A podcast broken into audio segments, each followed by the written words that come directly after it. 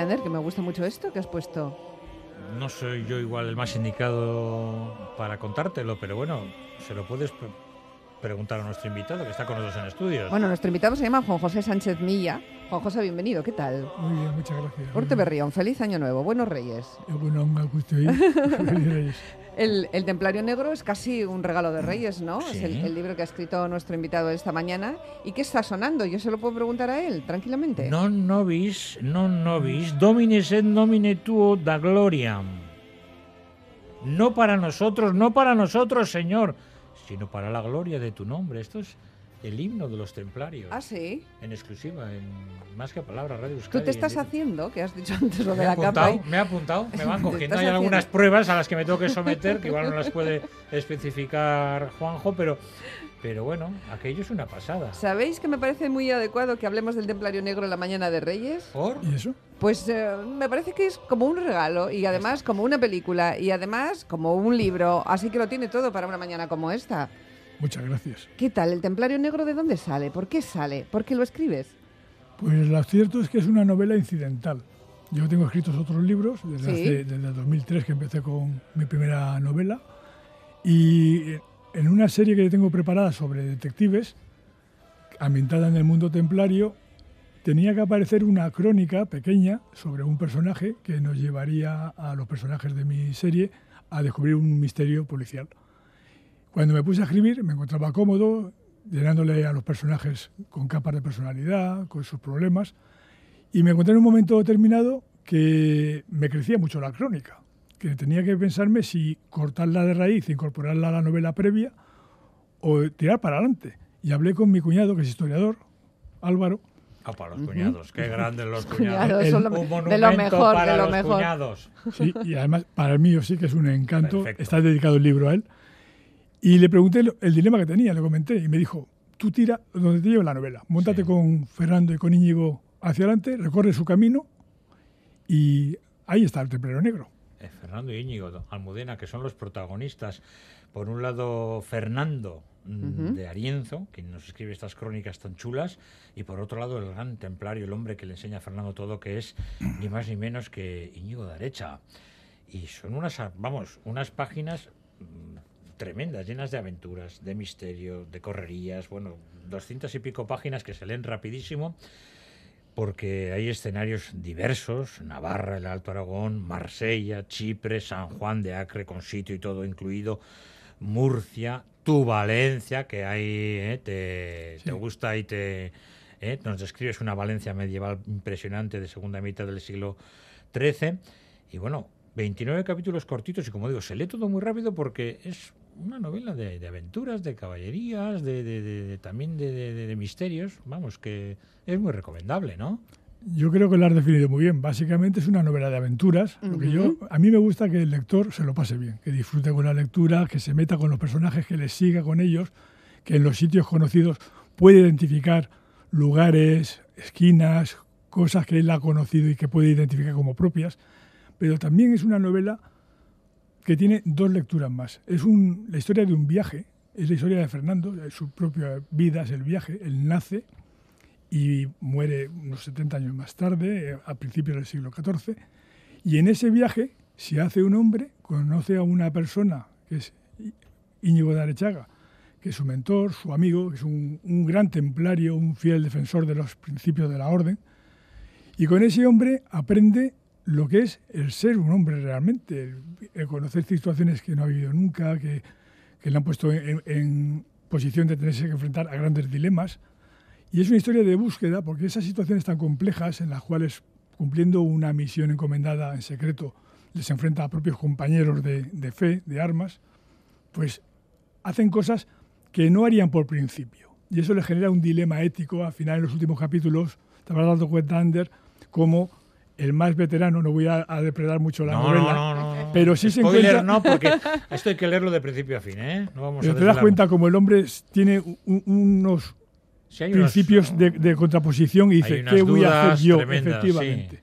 Y entonces, para mí, yo recuerdo mucho a, a Antonio José Cabanilles y Palop, que era un botánico valenciano que, fue, que hizo el Jardín Botánico de Madrid, que decía que lo bonito del viaje es el propio camino en sí, Claro. que se le han adjudicado esa frase a varias personas, pero es que en el transcurso de, en el transcurrir de la aventura de Íñigo, pues ven sitios que he querido hacer un pequeño homenaje a mi tierra con cuatro hitos históricos que la gente conoce, pero desde mi punto de vista en la trama incorporado con ¿Qué las son? peleitas. ¿Qué son? La toma de Alcoy, que fue la rebelión de los mozárabes de un, un jefe un jefe mozárabe enemistado con Jaime I, que le llamaban el azul, porque tenía los ojos azules. Llamaba es, es Al-Azkar, era el azul. Él se llamaba Muhammad Abu Abdallah. Y le llamaban el azul porque era, los ojos azules eran una rareza. Y entonces lo expulsó Jaime I y la, intentó insurrectar a los, a los mozárabes, a los moriscos que habían. Bajó a Granada, consiguió tropas magredís del, del norte de África y, yendo a buscar pelea, supo que los cristianos estaban repostando fuerzas en Alcoy. Y entonces decidió atacar el castillo. Y al atacar el castillo, Mosén Torregrosa, que era el sacerdote capellán encargado de la custodia de, de la fortificación, hizo una gran defensa.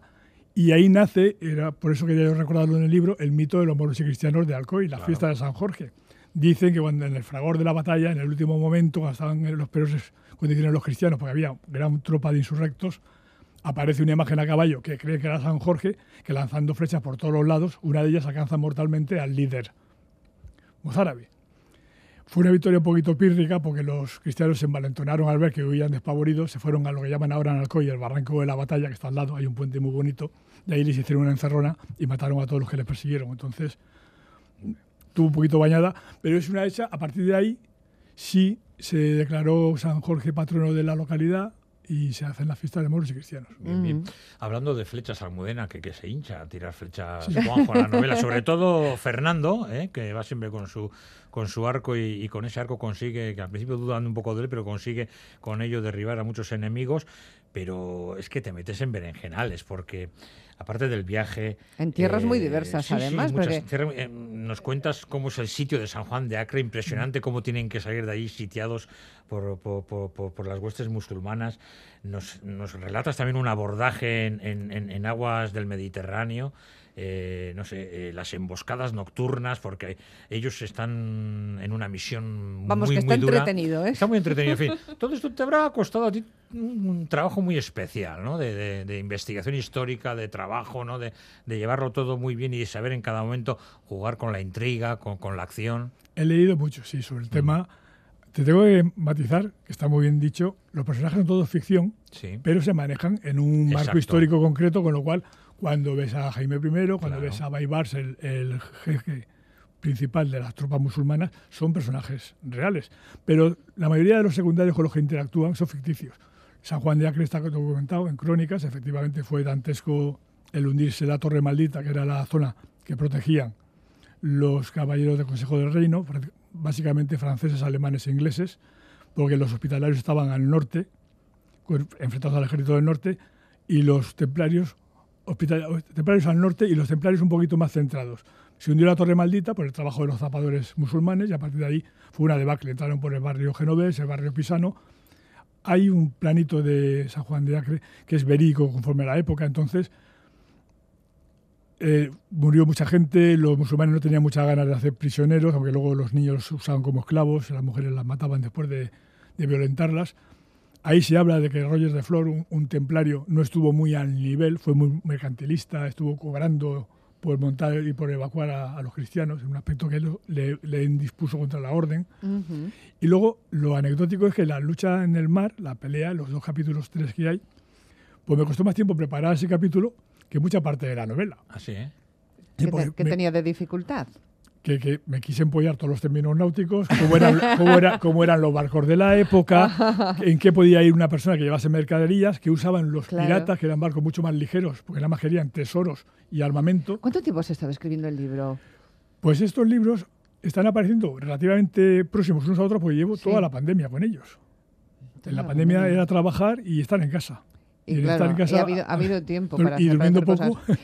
Y, y- y una cosa, ¿por qué tiene tanta, tanto predicamento y despierta este halo de, de misterio, de aventura y de ganas de querer saber más la Orden del Temple, los templarios? Yo creo que cualquiera que oye el temple piensa en aventura, piensa en misticismo, en magia, en esoterismo, Sí, en, ritos ocultos. Tú piensas una que cosa. igual no había tanto de eso. Había unas iniciaciones como pueden ser las iniciaciones universitarias, como las logias masónicas, Las logias como masónicas, sí. pero en un principio sí es una cosa muy curiosa. Tú piensas que los templarios nacen en 1118, 1119, Hugo de Pains o de Paines, Sí, con ocho caballeros más, sí. llega, lucha con Balduino I, el rey de, de Jerusalén, y él está tan contento con ellos, aparte que puede haber una cierta relación de familiaridad, por el condado de Troyes francés, y les cede lo que era su antiguo habitáculo, su sede, que estaba asentado sobre la antigua caballeriza del templo del rey Salomón. Por eso se llaman ellos los pobres compañeros de Cristo del templo del rey Salomón. Luego la gente lo va acortando, pobres caballeros de Cristo, pobres caballeros del templo, largo eso. y acaba en temple, porque la palabra francesa de templo es temple, la orden del temple. En 10 años escasamente, Bernardo de Claraval, también emparentado por vías lejanas, les confiere unas normas muy estrictas, ahí viene la frase de monjes guerreros, Sí. y les nombra orden, orden religiosa militar, que hay varias. La orden de San Juan del Hospital es más antigua, es del siglo anterior, eh, fue de 1099. Sin embargo, una orden que en 200 años escasos consigue esa preponderancia militar, estratégica y el poderío económico que sustrajo es impresionante. Se los, los eliminó un, un un rey francés, Felipe IV el Hermoso, por un problema económico básicamente. Sí, eso, eso es otra historia muy bonita. En 1312 fue el final y en 1307 ordenó un viernes 13, que el viernes que viene será también viernes 13, ordenó la, la- la detención verdad. de todos los templarios de París. ¿De dónde, yo- yo creo habrá ha- nacido la, la no sé, la pasión de nuestro invitado? Juanjo se lo ha pasado mejor preparando toda la novela que igual que escribiéndola. ¿eh? Juanjo Porque- Sánchez Milla, ¿eh? Vamos a decir su nombre otra vez. Esto es una pasada, en fin. Pero una pasada, una pasada inmensa. Esto se resume un poquito con adiós rogando y con el mazo dando, porque Eso estos, estos caballeros eh, atizaban mandobles, espadazos, mm, Eran flechazos. bastante sangrientos. Y luego estaban todo el día en misas. Es que les pones toda la novela de misa por la mañana, misa por la noche. Vamos, adiós rogando y con el mazo dando, lo dicho. El mundo era muy sangriento. Era una Muy- época en era la cual allí se vivía poco, se vivía muy intensamente, las castas estaban muy definidas y la verdad es que entre las horas canónicas que las cumplían a rajatabla siempre que podían por conflictos bélicos, tenían fama ante los musulmanes de no retroceder nunca, no rendirse nunca. Entonces eran los primeros que atacaban y los últimos que se retiraban, que no se retiraban, recuperaban posiciones para seguir atacando. Entonces generaron tal sensación de, de confianza a, la cristiandad que los peregrinos iban muy seguros. Tener en cuenta que Bernardo de Claraval estableció como primera norma y su, su fundamento fundacional, valga la redundancia, es el la protección del peregrino en Tierra Santa. Eso es lo primero que hacían ellos. Y era la única orden militar real, porque la orden del sepulcro, que era anterior, no era militar tampoco, era religiosa. Y la hospitalaria asistía a enfermos. Entonces, es curioso. Lo que pasa es que tuvieron un problema por eficaces. Fueron tan buenos gestores económicos, tan buenos banqueros, tanta- los nobles le dieron muchos óbolos, muchas posesiones, amasaron un gran patrimonio que invirtieron muy bien y eso les indispuso primero con la banca italiana, antiguamente la genovesa, la veneciana, la pisana, la romana, que eran los que manejaban el dinero. Y sobre todo generaron un enemigo en tierra, que era Felipe IV, que era el nieto de Luis IX, al que llamaron el santo. A Luis. IX, en la séptima cruzada, lo capturó Saladino. Entonces, el rescate de la gente de mucha alcurnia era caro, había que pagarlo, y Francia no tenía dinero, ¿y a quién acudió? A los a los templarios. templarios, que encantados liberaron a un rey cristiano. Pero claro, luego vino Felipe III el hijo, no pudo satisfacer la deuda, obviamente, más las propias que tenía del reino, y Felipe IV nieto, que adoraba a su abuelo, se vio muy empresta- emprestado, muy deudo, y con un factor añadido que algún autor comenta, que es que el temple tiene mucha posesión en Francia. En España había mucha cosa también, porque se llevaba muy bien con los reyes españoles eh, de, la- península, pero en Francia. Y Felipe IV tenía un estado dentro de otro estado. Claro, había tal influencia, sobre todo en la Occitania, en el sureste, Montpellier, la zona de Marsella arriba, a- a- Sí. que tenía miedo. Y esa confluencia más intenso afán de tener poder, hasta el punto de traerse al Papa Aviñón, la época de los papas franceses, quiso traerse al papado para asegurar la calidad y el control de las decisiones eclesiásticas, y eso fue la presión que ejerció sobre Clemente V, porque el entorno de lo que era la sede papal era todo soldados del rey. En la época del temple, ¿cómo, cómo se ejercía la medicina? Esto también estaría un poco... Pues hay no sé, mucho lo- herbolario le habrá- también. en le habrá la- echado un hay mucha vistazo a eso herida en la porque novela. ¿eh? Juanjo hay, es mucho, hay, médico. mucho, hay mucho emplastro. Y ahí Es que Juanjo es médico, que no lo ¿eh? hemos dicho antes. No sé, ya habría que decir que primero médico y luego escritor. Pero desde luego apasionado de la Es historia, quizá antes incluso que de la medicina. Hay cada navajazo, hay cada espadazo que hay que curar a los protagonistas cada dos por tres. Desde que recuerdo siempre me ha encantado la medicina, me gustan muchas cosas, soy un poquito ecléptico de las me gusta ser humanista y me gusta mucho leer. Ajá. No leo todo lo que puedo, pero sí me gusta. Pero sí es cierto, y en el libro viene Alaxa, un, un herbolario Sí. sefardí, valenciano sefardí, Sí, sí. Ujú. porque la cultura sanatoria, las artes curativas estaban más arraigadas en, la- en- en los judíos, en los musulmanes, que en los cristianos. Éramos más de, de curanderismo, eh, los, los cristianos, y, y menos duchos en el manejo de hierbas medicinales, de emplastos, de pomada, de saber el uso de la, la, la belladona, la planta de San Juan. Y lo que hago es un par de referencias He encontrado en libros de medicina tradicional y medicina natural. Hay un enfrentamiento armado en el cual uno de los maleantes cae herido, pero Sí. Por No principios le ayudan. nada, no Y utilizan-. Spoiler, spoiler. Y, uti- y utilizan hierbas que eran verídicas. O sea, lo que Sí, se sí, usa, sí, la, sí, sí. la mezcla de esas hierbas sí es el efecto que se busca en la novela. Pero Ah. había mucho de esto, pero también de vez en cuando se metían sus garrillas de vino aguado. También. ¿eh? Eso también. era, lo- era, digamos que era el... Era la práctica común, porque el vino es muy intenso y te nubla el conocimiento. Sí. y la El entendimiento. Y la... Aguaban Solían un aguar poquito... el vino siempre, mucho. Mucho, mucho, mucho pan y mucho queso. Sí, y hay una referencia muy simpática a la boda de Ricardo Corazón de León. Ah, ¿Qué pasó? bueno, bueno. El vino Es que- muy, es muy, es muy mucho No, spoiler. el, ¿no? el- el vino de la boda se, sur- se sirvió de un castillo templario en Chipre, Ajá. de unas, de unas viñas que habían ahí. Los templarios bebían. Aguadamente, quiero Todos decir. bebían. Todos bebían. En la comunión ya. se bebe por hoy. Eh, Efectivamente. Bueno, si, si hoy se bebe y decimos que lo hacemos para soportar la vida, ¿qué es lo que no beberían entonces con la vida tan dura que llevaban? Eso es, Era eso es. corta, tan intensa y tan guerrera. Luego e- ellos eran muy ascéticos, ellos cumplían mucho la norma, comían carne un par de veces por semana, sí, porque necesitaban proteínas, el músculo no se mantiene solo y la sola pelea, pero no era el nivel alimentario que tenían los agricultores, los ganaderos. Todo este curro, todo esto que ha disfrutado, tanto informándose, estudiando, leyendo y escribiéndolo, se lo ha autoeditado. Ajá. Estamos en el boom de la autoedición. ¿Disfrutas con viendo tus libros autoeditados? ¿Cómo podemos conseguir el Templario Negro?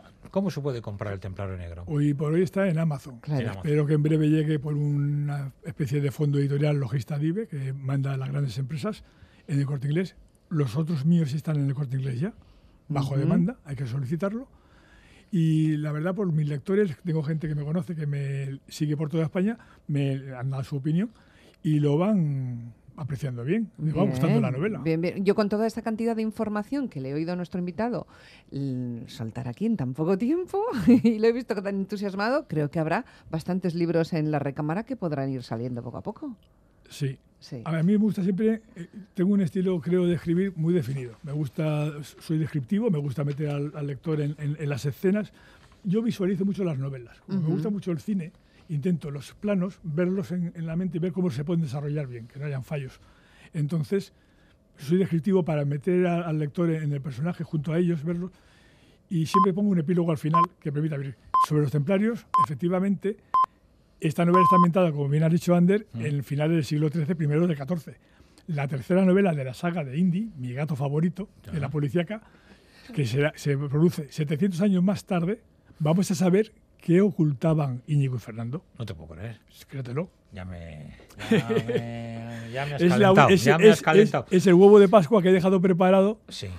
Pero la novela está cerrada. Es una novela completa, cerrada, se puede leer bien. perfectamente bien. Pero eres escritor, eres médico, tu especialidad medicina del trabajo, pero también eres criminólogo y eso te Sí. tiene que ayudar mucho también a la hora de... Sí, porque piensa que la personalidad humana es muy compleja Sí. Y aunque no haya variado mucho, porque hay todos los tipos habidos y por ahí que tú puedas pensar para bien o para mal, los vas a encontrar en la calle, pero sí me permite a la hora de escribir, de, de dotar de capas de personalidad a los personajes, según como yo los quiero que interactúen, Sí. darles una estructura. En las novelas policíacas, por ejemplo, algún malo con trastornos psicopáticos, hay que conocer un poquito el perfil para cuando hace comportamientos naturales que se vea o se pueda interpretar esa psicopatía en los interlocutores de la novela. Entonces sí, me ha venido muy bien conocer un poquito lo que es lo complejo que es el ser humano y sobre todo la criminología te permite el punto de vista de la víctima, de la victimología. Todo hablamos siempre del criminal, pero no hablamos de la criminalidad antroposocial, que es muy importante, y de la victimología, cómo sufre la víctima. Hemos hablado Eso un poquito también eso de- es muy importante. del, del duelo que tienen ellos mm, interno, moral, ¿no? Por, por- por- porque mm, tienen que romper en ocasiones sus, sus- sus promesas, sus juramentos, ¿no? los, los- los templarios. Pero a mí también hay una cosa que mm, después de la lectura estos días me ha surgido como conclusión final, lo de guardar secretos. Qué pocos secretos se guardan hoy en día, ¿no? Y antes parecía que iba la vida en ello, ¿no? ¿Estás seguro de que se guardan pocos? Hoy la Es que gente por dinero, por dinero para larga todo. Eh, todo, Pero es que todo, antes era una cosa todo, que todo. no era sacrosanto, o sea, el, el secreto era una- algo, vamos, Hombre, me pecado. imagino que eso estaría también muy definido en la orden, ¿no? Yo comparto un poquito parcialmente la opinión de cada uno. Efectivamente, ahora no hay secretos con los medios de difusión, con los teléfonos móviles, con las fotografías. Claro.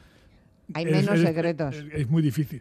Eh, antiguamente, y más en este, en este siglo, estas circunstancias especiales, una orden muy estructurada, muy jerarquizada, los que la llevaban bien, cumpliendo los preceptos, las encomiendas del gran maestre eran de obligado cumplimiento, obviamente, y habían secretos, tú has leído el libro, que no se podían divulgar, ni siquiera compartir. No lo comparte con un íntimo amigo Íñigo Arechaga No, en Valencia. No lo comparte siquiera. Constantemente está ese, ese guardar el secreto, no decírselo a nadie, desconfiar de todo el mundo, aunque sean hermanos, como dicen ellos, eh, a- eh, acampar fuera de las ciudades, eh, realizar sus historias de forma individual para que nadie siga sus pistas. es Porque increíble. date cuenta que han sido atacados por un hermano de la orden. Eso les cambia el esquema. Lo que les rompe mucho, les da un dilema moral, ético, les hace daño moralmente y luego se lo tienen que replantear. Le indica que si hay que hacer alguna salvaguarda, que nadie se entere lo que vas haciendo y si hay suerte y Dios quiere, alguien lo encontrará. Lo van a encontrar en 2018. Pero eso será en otra novela. En 2010.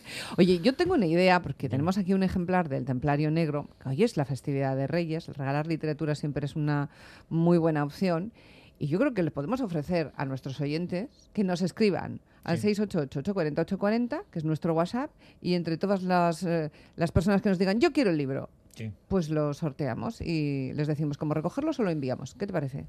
Que opine Bueno, el él padre, ya me- de, la ya me ya el que padre sí, de la criatura. Que me ha dicho que sí. El padre encantado. El padre, el padre encantado. Pues aquí tenemos El Templario Negro, autor Juan José Sánchez Milla, criminólogo, escritor y médico. Denle la vuelta a las cosas y también por ese orden las podrán ustedes, eh, se las podrán adjudicar. Las crónicas de Fernando de Arienzo, un regalo con mucho Mira. temple. Esta también está dedicada a ¿Sí? Juanjo. ¿sí? Esta es la marcha de los templarios. Juanjo, muchas gracias por venir. A vosotros por atenderme. A tu esposa por estar Feliz aquí año. también. Muchísimas gracias, muchísimas gracias. Y a las 10 y 34 minutos, gracias también a usted, señora Ander Iribar.